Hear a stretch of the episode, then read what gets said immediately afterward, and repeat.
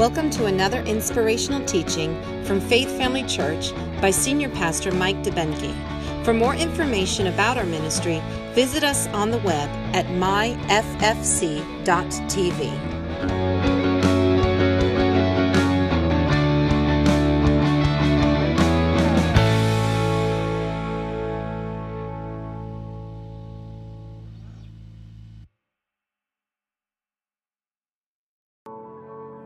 All right, we're going to jump in. I got a lot to cover today. We're continue with our But First series, and you know, this series could go a whole year. But understand, we're looking at different principles in Jesus, a section of Jesus' most famous sermon, the, the Sermon on the Mount, and we're looking where he's actually saying, guys, this is the way to live. This is what I have for you. If you want to walk out the plan I have for you, if you want to experience the things that I've prepared for you, this is the way to do it. And that's why we're looking at. We set aside the first 20, you know, in, in the first month, we set aside 21 days of prayer and fasting. Why? Because we want to put God first. You're here on Sunday morning. Why? Because you're putting God first. This is the first day of the week. And you're saying, God, I'm giving you my first. And we're going to continue with that because when you put God first, it's incredible what He does in your life and how He shows up in such a powerful way. And He doesn't do it just for you, He does it so the people that know you how many of you have friends? Is there anybody doesn't have their hand up? Because if you don't, I'm going to call you up front. We're going to pray for you. Because if you don't have friends, there's a problem. And, and it might start with you not holding your hand up. You're, you're isolating yourself. You're pulling away. And we're going to cast that devil. No, I'm just kidding. But anyway, listen, here's the thing. We all have relationships. We have people in our lives. And God wants to use that relationship to leverage the gospel. How do you leverage the gospel? When God shows up in your life, it's apparent to those who are close to you. That's how you leverage the gospel. You don't got to preach at them. You got to tell them, oh my God, you're going to hell. Don't you know you're going to hell? You need to get not go to hell. They don't want to hear that. You know what they want to hear? Hey, listen what God did in my life. Don't preach at them. Let them know what God did in your life. And it's incredible how God will affect that situation. He'll actually anoint you to share what He's done in your life so other people will have ears to hear. And they, and they might not hear from a preacher, but they'll hear it from you. Amen? So it's very important. We, uh, we've got a text scripture for this, and basically it, it says this Matthew 6 33 and 34. It says, Seek the kingdom of God above all else. In other words, there's a priority here. And, and Jesus is saying, Listen, you need to get your life's priorities in line with God's priorities because God wants to do some incredible things in your life. But if you don't walk with God, you're not going to be able to experience all those. Doesn't mean He didn't make them available. It's you didn't go to the place they were, they were waiting on you. Make sense? Like you can call and order food at, at, at Pizza Hut, but if you never go pick it up, you're not going to enjoy it. Right?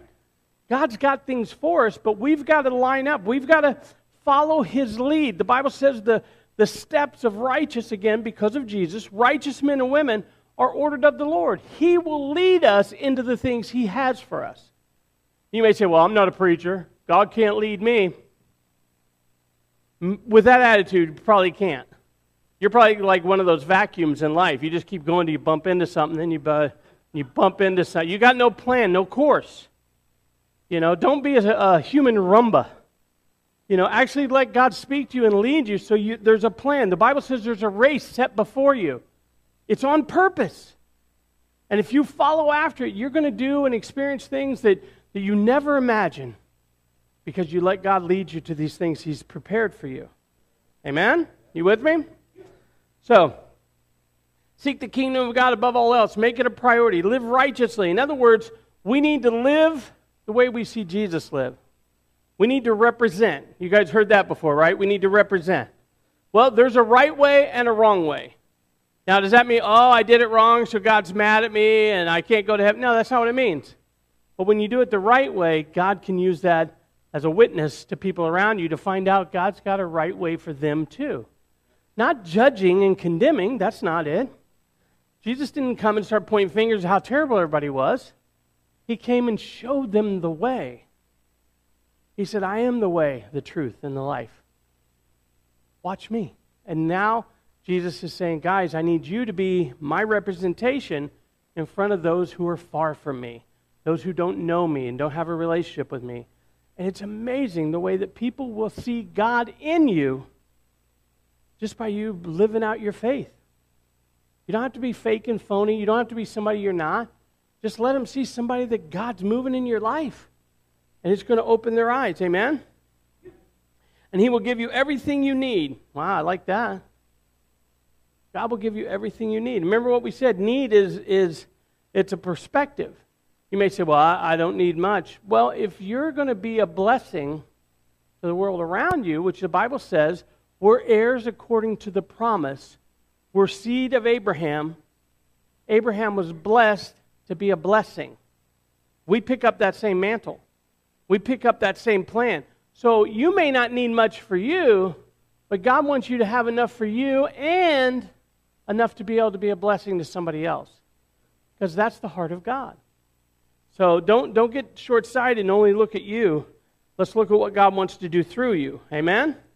So don't worry about tomorrow. There's going to be trouble tomorrow, but we got God today, and He'll be there tomorrow. And it will bring its own worries. Today's trouble is enough for today. So as we look at this and we start thinking about it, and, and we touched on it last week, and I gave you a foundation because I'm going to start talking about your finances. I'm going to talk about your money. And I know some of you just got a, you know, one of those uh, moments. I'm not going to guilt you into giving money. I'm not going to try to force you into it. Uh, I'm just giving you information on what God says is available if you want to do things His way. It's totally up to you. We don't pressure you for, for giving and stuff like that. Is it God's plan for the church to the congregation to fund the ministry of the church? Yes. But does it affect whether you go to heaven? No. Does it affect whether God loves you or not? No. It just, it, it's whether you say, yeah, God, I want to be a part of this. And I can tell you from my own experience, I was born again for years. I did not have the understanding or a Bible word. I didn't have the revelation that God, what He wanted me to do with my finances and why He wanted me to do it. I always looked at it as they're just after my money. I don't go, I, I don't want to, I don't want, let's go after they take the offering that's why we do it at the end of service. No, I'm just kidding. no, you know why we well, you know why we receive the offering at the end of service? Because I believe that in the service you should be fed. How many times, unless you go to a fast food place, you don't pay for your food first. You wait till you enjoy it. You have it, you consume it. And it's, it's in the inside of you. Then, I, if I get good food, I don't have a problem paying for it. So we, take, we receive, we don't take it, we receive it on God's behalf at the end of service. So hopefully you've been blessed by the ministry, you've been blessed by the service, and then you say, you know what? I, I want to be a blessing to this ministry. I want to I want to invest in what God is doing through this church, and that's why we do it. But we don't we don't you know have ushers that take the plate and hold it in front of you and you know, or if you don't put anything in, they bring it back. Hmm, hmm, hmm. We don't do that. We give you an opportunity some people will never give. And you know what? That's okay. But the people who, who, who grow in the things of God and understand that it's for your good. See, the truth is, tithing is not a debt that you pay. It's not. You don't owe anything. Tithing is a seed that you sow. You don't tithe because you have to.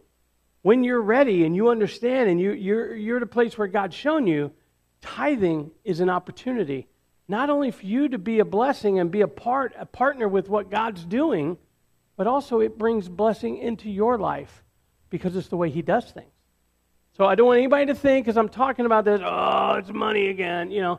If if I told you, listen, I got this investment.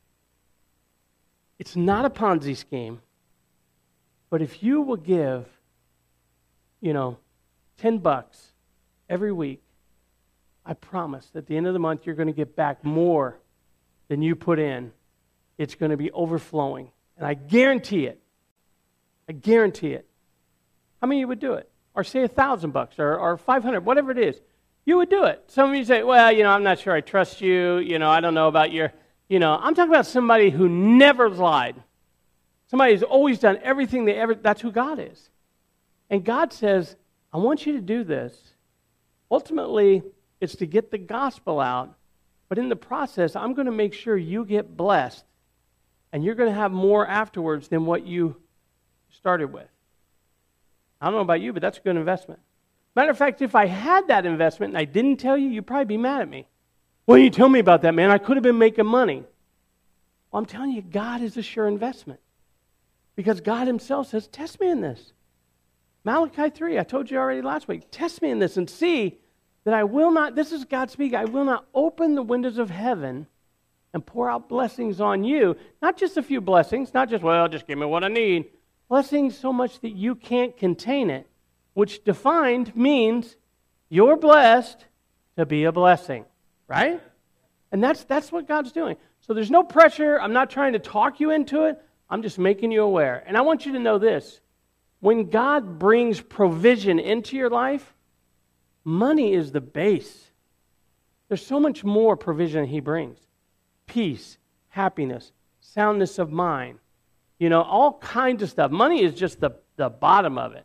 So there's so much that God wants to bring into your life if you just do things His way. Amen? God always wants to take care of His people. He's always had a plan all through the Word. And if you study the Word, you'll see His heart. Because you can't really trust somebody until you get to know them. If somebody comes up and says, hey, give me 50 bucks and I'll give you 60 back next week, if you don't know them, you're not going to give it to them, most likely. You're going to say, ah, you know, I'm ah, running short, dude, can't do it. You know, but if you know them and they've done it before, and every time they've asked for something, they've done exactly what they said they would do, and they brought you back 60 the next week, why wouldn't you do it? You're a blessing. In the process, you get blessed, right? And that's really what God's just saying is get to know me. Get to know me so you can know that you can trust me. And really, what God does is He asks us to do these things, which, which requires us to step out in faith. We got to trust Him, we got to believe Him. If we're going to do that, we got to get to know Him. And once we get to know Him, you can't wait to do it because He's that good. All right? So I hope you guys are getting this. You understand I'm not trying to, you know, extract anything from you, but I do want to use a few examples of how God, through the Word, because that's our example, through the word that he has met people's needs and brought provision into their life, whether times were good and everybody, you know, everything was flourishing, or whether it was tough, whether it was in a famine where things were restricted, things weren't flowing, God still blessed his people, the ones who got to know him and the ones who trusted him. So I'm not telling you my story. You say, ah, I'm not sure that's true. I'm telling you what God has in his word. And I can just say this there's, a, there's several people in here right now that if you give them a chance, they would love to tell you the stories of what God has done in their life. And all you got to do is ask them. Amen? So let's look at this, and we're going to just use, I'm going to like rapid fire to get through it, and then we're going to cover some more stuff. Abraham. Abraham in the Old Testament, he was called the father of faith. Abraham, Isaac, and Jacob. That's Abraham, his son, and his grandson. Abraham was somebody who who God had a plan for him, and God went to him. You can find this in Genesis 12. God went to him and said, Hey, I need you to leave your family and the land of your family and go to a place that I've prepared for you, a place I will show you. And Abraham said, Okay, now, technically, if you study the, the, the, the, the story, you'll find that Abraham didn't do it right away. How many of you ever heard the term delayed obedience is disobedience? So, this is going to help you to see that you don't got to be perfect. God will still show up if you make room for him in your life. So, Abraham didn't do it exactly the way God told him to. He didn't leave his family, he brought his family with him. And because he brought his family with him, he didn't get to go to Canaan where God had prepared for him for a while. His father ended up getting sick on the journey. His father's name was Terah. Terah literally means delay. Um, how would you like to have that name? You're always late, dude. You know, you know, you're always holding me back. But anyway, Terah got sick and died on the trip, which kept um, Abraham from getting there when God wanted him to get there. So, what we see is that in his delayed obedience, he got to the place that God had for him, and it was terrible famine. I mean, there were, it was just like horrible conditions. So God led him to go on down to Egypt and in Egypt, God blessed him in such a powerful way. the Bible says that when Abraham left Egypt, God had blessed him with men servants and women servants. God blessed him with uh, cattle, not cattle, uh, I think cattle, and with camels, which was big money. It's like, you know, giving you a bunch of Mercedes. You got these camels, you know. Hey, here you go. He, he blessed him with gold and with silver. Now, some super spiritual people will try to tell you, no, God gave him spiritual blessings. Well, how many you know cattle, camels, gold, and silver, those are tangible. Put it in your pocket, right? It's not, it's not this, this wispy, oh, I just got a warm feeling, so that's God bless. No, no, no. God blessed him where he had more than he needed. And it was huge. so, as he goes and, and he follows the leading of Abraham, he gets livestock, he gets silver, he gets gold. He's blessed, so blessed that the kings around him said, Dude, you're making us look bad. you got to go. So he had so much blessing. And his family, who was with him, his nephew Lot, also became very rich because they were following God's plan. Does that make sense? So then his uh, son Isaac, he, you know, he uh, followed after his dad, and then God came and told him, He says, I want you to move. I want you to go to a place called Gerar. I want you to live there. Isaac went to Gerar, and it was famine.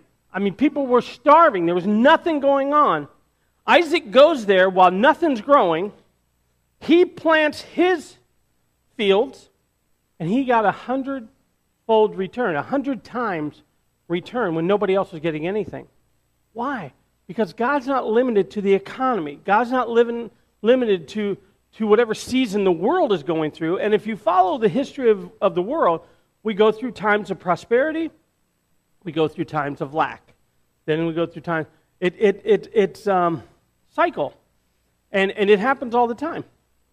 Right now in our world, all the economists are saying, well, we're heading for a recession, we're heading for maybe worse than a depression. You know, I mean, there's so many terrible f- forecasts out there.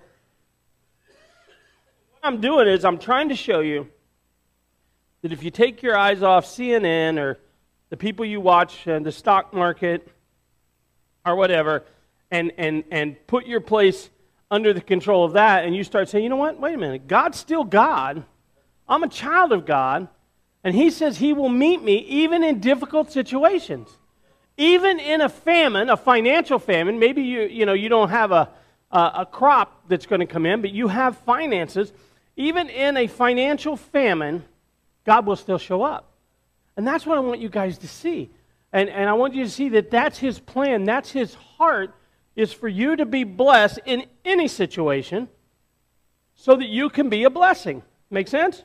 So Isaac, he, reaps a hundredfold. I'm going to jump a generation. That's in uh, Genesis 26. You can look it up. Joseph, it's Abraham, Isaac, and Jacob. Jacob's son is Joseph. Joseph is, he, he's like uh, daddy's favorite of the kids. So the other sons, they get a little tired of him talking about things. He actually went to his brothers and said, Hey, guys, guys, listen to this. It's so cool. I had a dream. Now, he's the youngest. I had a dream that all of you were bowing down to me. And the brother said, Nah, I don't think so, dude. So they literally, after the dad was made him his favorite and stuff, they said, You know, we're kind of sick of this guy. So they take Joseph out in the field and they decide, We're going to throw him in a pit and we're going to let him die. We're going to put blood on the coat that dad gave him, his special coat, and we're going to give it back to dad and say, look, a wild beast jumped him and killed him, and this is all that's left. They throw him in, and then one of his brothers think about it, and they go, you know, I mean, he's, he's real pain in the behind, and, you know, he, he's kind of a jerk, but it's really not right to just throw him in a pit and let him die. So let's, let's be humanitarians. Let's be, let's be upstanding and right about this. Let's sell him into slavery to those people going by. So they literally take him and they sell him into slavery. And he's taken away, never to be seen again. He's taken and eventually he goes to Egypt. In Egypt, he's sold to Potiphar, who's a, a, a government official. And everything that, that he does in Potiphar's house is blessed. Everything is blessed. So much so that the wife of Potiphar gets a, you know, starts saying, hey, man, that Joseph, he's, he's got it going on. And she started wanting to have sex. sex. she started wanting to have sex with him.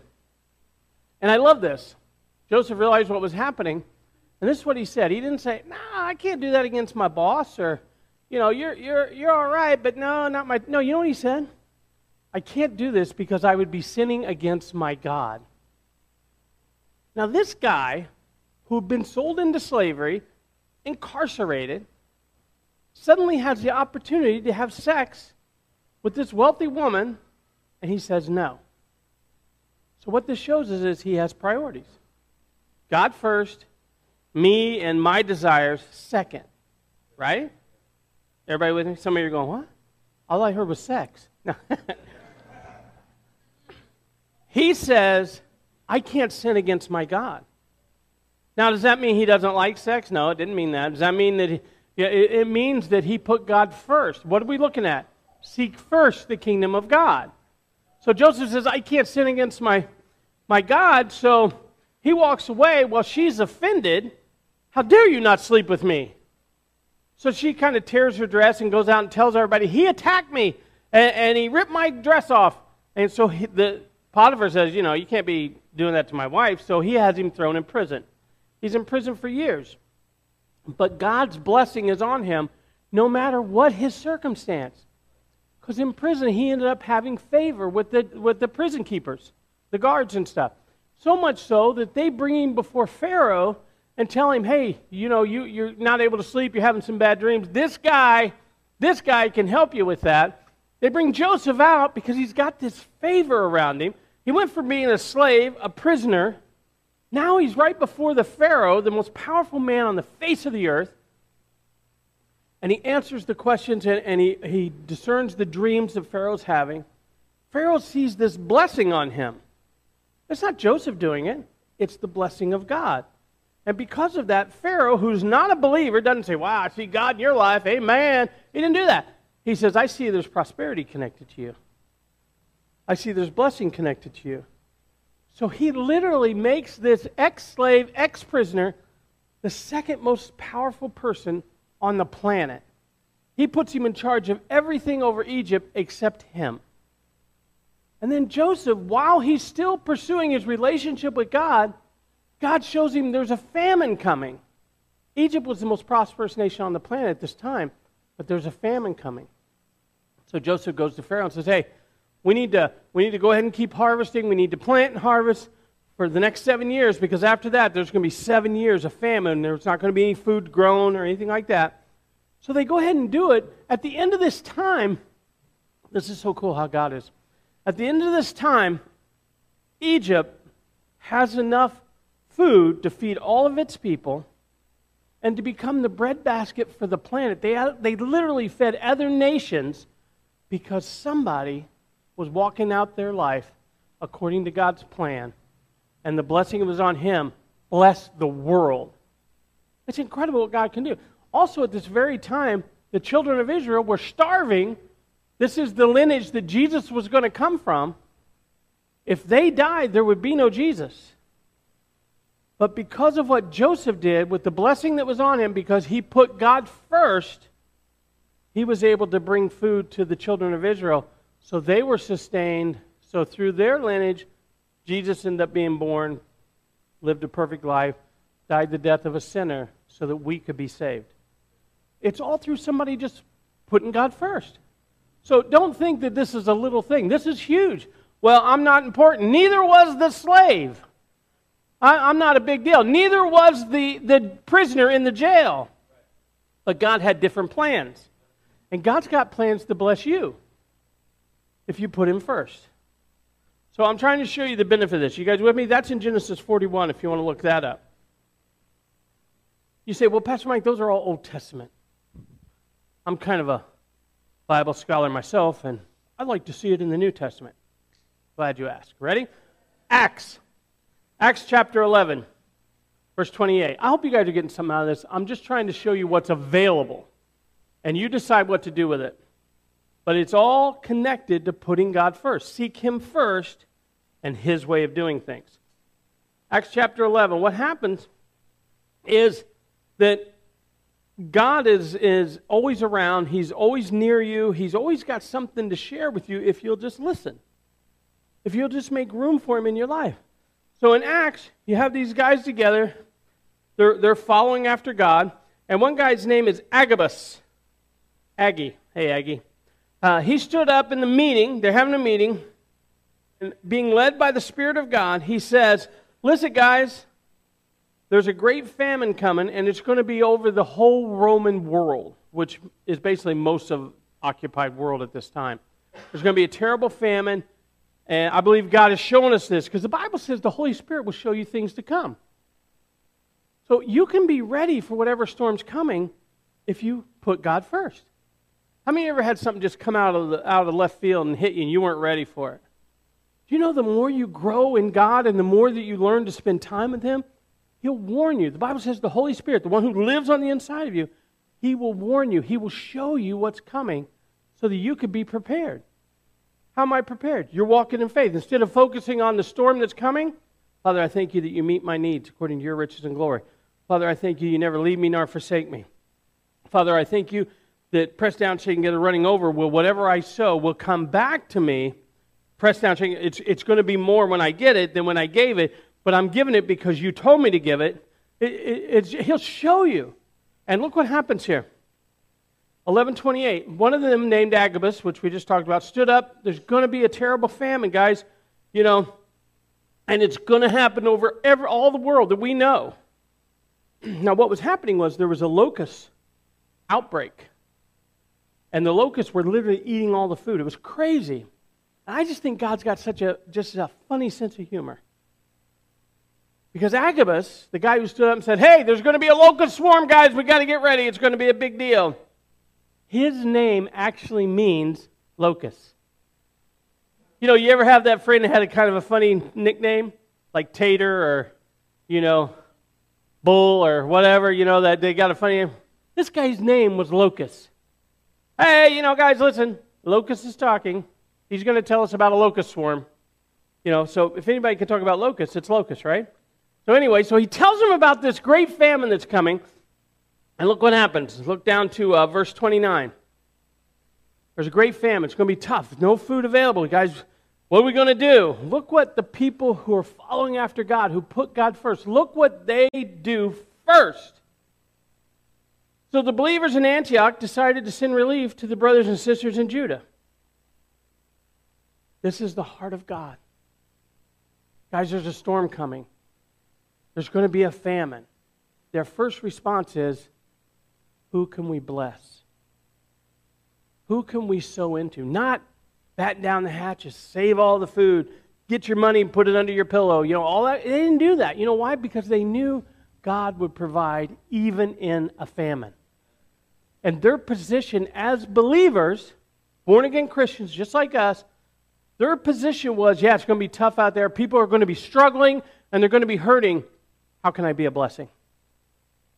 Well, the only people that say, How can I be a blessing? are those who have the revelation that I'm blessed to be a blessing. And in spite of whatever's coming, whatever the economic forecast is, whatever the world's going through, God is still God. And if you keep Him first and foremost, He'll get you through any storm that's coming.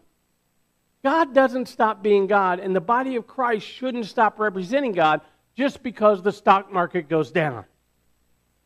We should represent God no matter what's going on. Why? Because God is our source, not the stock market, not our job, not what the economic situation is.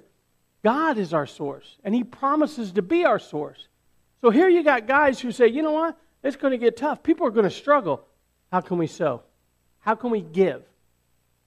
Now, I want you to notice that God's way is sowing and reaping. What does sowing mean? It's referring to an agricultural lifestyle where you sow, you cast seed. When that seed grows up, you harvest the whatever the plant is, you harvest it, and that's yours. Now, if you're an agricultural um, community, you gather enough for you, you sell the rest, and that provides whatever your family needs, like farmers. You know, if you got a corn farm, you get whatever corn you need to feed your animals and stuff, then you sell it to other farmers who need to feed their animals. So, what God is saying, if you keep Him first, you don't have to fret. You don't have to worry about what's happening in the world. I don't care if you make, listen, young people, I don't care if you make $5 a week or $5,000 a week. God should still be your source. And if He is your source, He's going to lead you to always have enough because that's His way of doing it. That makes sense? So they look and they see, and I want you to notice this that in a time of famine, God's plan is for there to be givers. Remember, they said, how, We're going to sow. And there's also God's plan for there to be receivers. Because God wants to meet the needs of those who are struggling. One of the things is the best representation for God and the love He has for people is when they're starving, somebody brings them food and says, This is from God. When they're sick, somebody brings them medicine and says, This is from God. We represent a ministry of God, a Christian ministry, and He's instructed us to come and bring this to you. You can't deny that He loves you if that happens. Have you ever been blessed like that where somebody comes and says, Hey, you know what? God told me to do this? There have been times in my life when I first went into ministry, I went from making $10,000 a month to $200 a week. That's a big difference. But I believe that God wanted me to do it. So I stepped out in faith and I did it. And I can't tell you how many times, not people, because I didn't walk around going, Oh, I'm serving God, I'm broke. I'm broke. I didn't do that. I just counted on God. I can't tell how many times people come up and say, You know what? God, He woke me up last night and He told me to give you this. And they would give me like 500 bucks. There was a time where I didn't have the money to pay for my kid's school because I wanted them to go to a Christian school. And while I'm preaching, it's a Sunday morning, I'm preaching like this. I've got an El Camino, which I love my El Camino. It was cool. El Caminos are cool. I have it. And while I'm preaching, I'm walking back and forth, and God tells me, He goes, Give that guy your El Camino. And I did what any Christian would do. I said, Get behind me, Satan. I bind you in the name of Jesus. You know, there's no way that's God. I need money. Why would I give my car? If I had to, I could sell my car. It's a cool car, though. I don't want to sell it. So I kept preaching. God said, Give that guy your El Camino. God, I'm working. Can you wait till later? You know, and it just kept coming up. So finally, I'll be honest with you, out of frustration, I reached in my pocket, got my car keys, I walked over go, Here, God wants me to give you this. Here's what happened. I gave it to him, no strings attached. I didn't tell anybody that I was struggling, didn't tell anybody I didn't have the money to buy my kids' uniforms. At the end of that service, there was probably 50 people in the room. At the end of that service, people just started coming up to me. Hey, Pastor Mike, God told me to give you this. God told us to give you this last week, but we wanted to give it to you on Sunday morning. People walked up and gave me over $9,000 for a car that was worth maybe $2,000, you know? But I had to be willing to put God first. I didn't, I didn't, I, I didn't get stuck in my own self where I said, I'm going to figure out the way to handle this. I'm going to do it my own way. I went ahead, and I was reluctant. I wasn't perfect. I was like, I'll be honest with you, I was like Abraham. I was a little slow in obeying. I kept walking back and forth, hoping that would go away. You say, Did you hear an audible voice? No. I heard it on the inside. And I knew he wanted me to give it away. Some of you heard this testimony before. The moment I gave it to him was not the moment God was providing for me. Because he had told most of those people to give it to me the week before. That's the moment that I put myself in a position to receive what God had already prepared for me. You don't do this to get God to jump through a hoop. God's already got the plan to meet you and to provide for you. You just do it to be on Team God. And He'll move, and He's preparing people. You're not limited to what you can do. So many times I've, I've, I've fallen to that and said, Well, what are we going to do? Donna, what are we going to do? And she always, she's such a rock. She always goes, Well, it's not what we're going to do, it's what's God going to do. And of course, then I get a little mad because she's so spiritual and I'm not, you know. But, but really, that's the way she is. And if I say, like, I lost my phone the other day. I never lose my phone. Donna loses her phone like almost every day. I know when we get to heaven, there's going to be some angels all, you know, tethered. Their wings are going to be ruffled and they're going to have dirt all over them. And they're going to look at her and say, finally, we get a break because they are always rescuing her. She leaves her phone everywhere. I never lose my phone, so I get to tease her about losing her phone. The other day, because of a duck, a real duck, I lost my phone. I was at the gas station. The duck is walking in the way of all the cars, big trucks, and he's hungry. So he's walking, and they're, rah, rah, you know, and stuff, and they're driving around him. I'm thinking, this duck's going to get smushed. So we had had the kids. We went to, where did we go? Cracker Barrel? Went to Cracker Barrel. So I had a biscuit with me. So I told Donna, I go, hey, give me that biscuit while the car's filling up. She gives me the biscuit. Now, apparently, I don't remember this, but apparently I laid my phone on top of the car. So I break up the biscuit and I get the duck to get out of the road.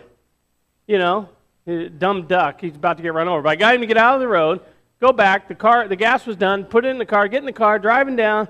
We're on 45th Street. We have to go to Boca to uh, take the kids back. Right before we get there, I go, "Hey, babe, give me, give me my phone." I don't have your phone. I go, "Come on, stop joking around." She didn't have my phone, so we pull into Chris and Nicole's house. We do the handy dandy. You can find your phone on your watch now, and it says my phone is on 95 on the overpass of Palm Beach Lakes Boulevard. I immediately go, great. Great. I got all those pictures in there. It's probably getting run over by every car because now it's 5 o'clock in the afternoon, rush hour traffic. I'm like, great. It's, you know, the sky's falling. It's all over. And Donna goes, no, babe. God's going to protect your phone. And of course, I was convicted and said, yeah, amen, yeah, you know. But anyway, so I'm just being real with you. So we get this and we get up there, and a map on your watch is not the same as on your phone. So I'm like, where is it? So I get her phone.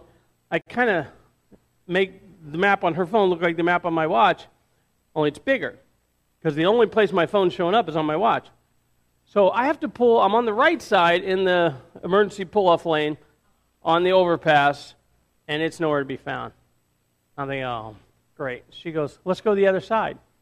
There's a thousand cars a second going by, like this. And she's like, let's go the other side. I'm like, sure. Poof. No.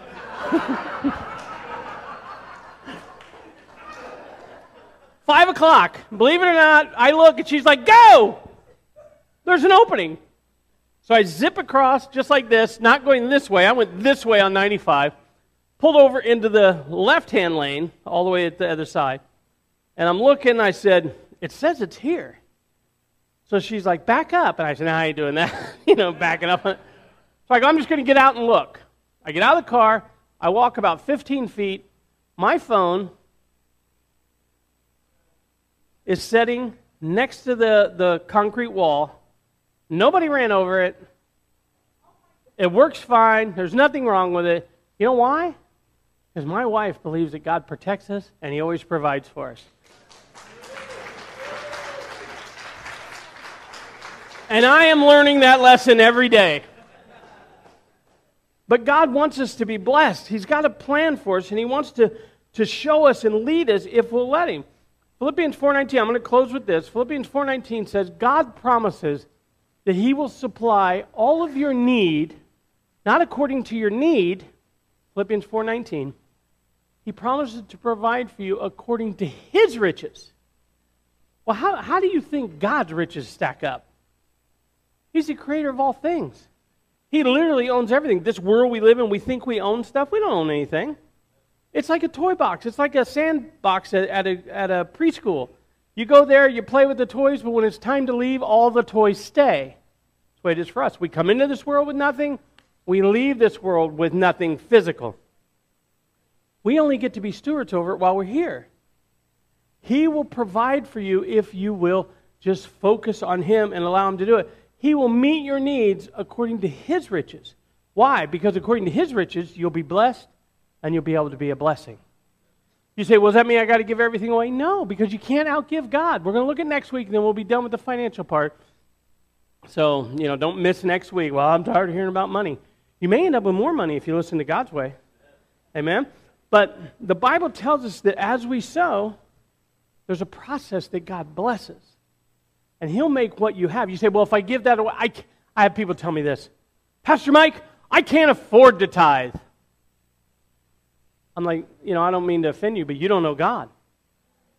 Because if you knew God, you know you can't afford not to tithe. Because He's going to cause it to come back more than what you started with. Oh, that's just religious stuff you say to get my money. I don't get your money. Your money comes into the church. I had one guy come up and tell me, he actually owed me money. a lot of money. He goes, I give money to the church every week. I go, dude, I don't get that money. That money's accounted for. That goes into the church account. I get a paycheck from the church, which probably is less than most of you make. And I don't mind because I got into ministry for the outcome, not the income. You know, I don't mind. And plus, I count on God to bless me. So I have a lot more than what I make. Amen? But I told him, I said, You're not giving to me, you're giving to God. You think you're giving to me, you're not getting anything back. But if you know you're giving to God, He says He'll give it back to you. You know, and well, anyway, that's another story. I got to close, you guys. This is good stuff, though.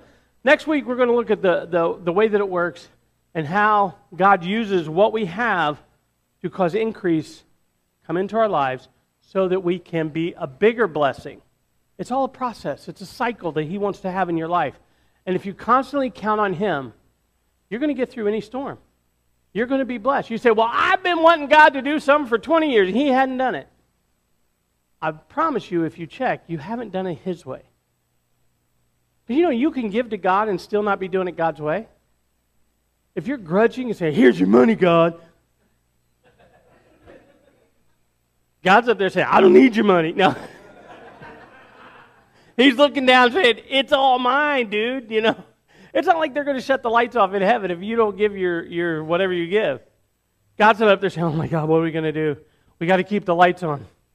Jesus is the light of heaven. Amen. He doesn't need your money. The reason he asks for your money is so he can get you more money, so you can be more of a blessing, more of an influence in a world that needs him more than ever. Amen? I hope you guys are getting something out of this. I love you very much. Let's bow our heads and close our eyes.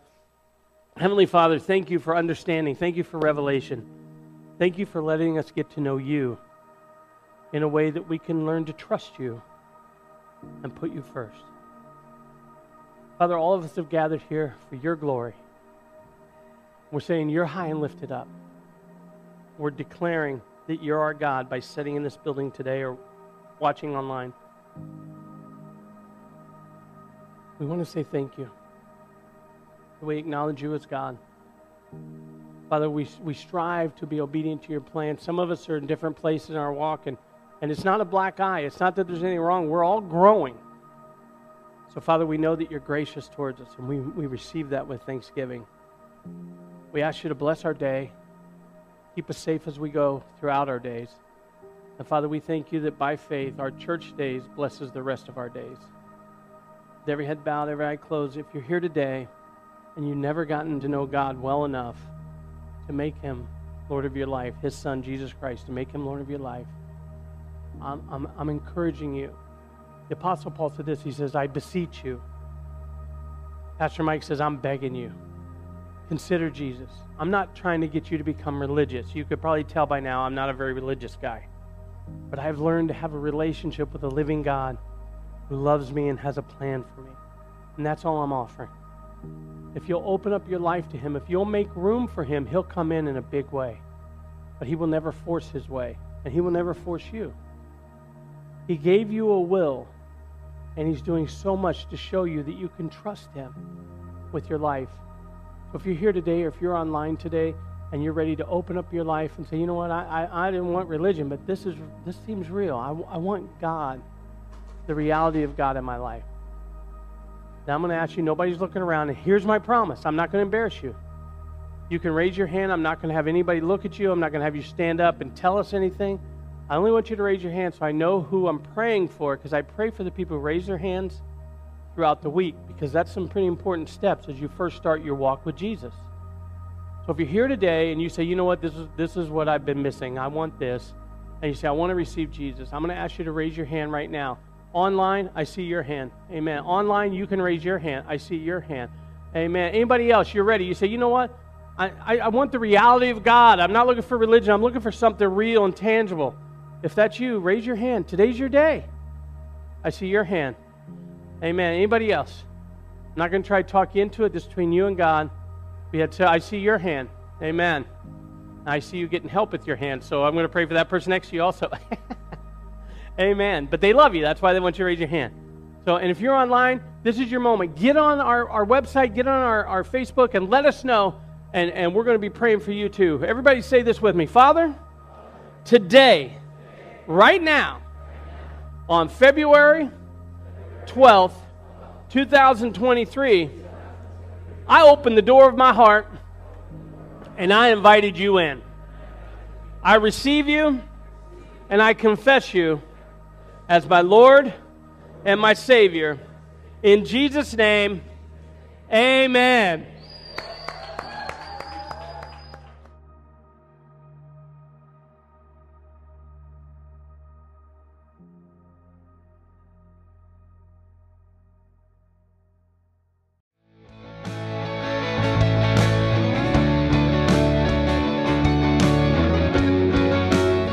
This is the end of this teaching. We hope you enjoyed it. To stay connected with our ministry, visit us on the web at myffc.tv or like us on Facebook.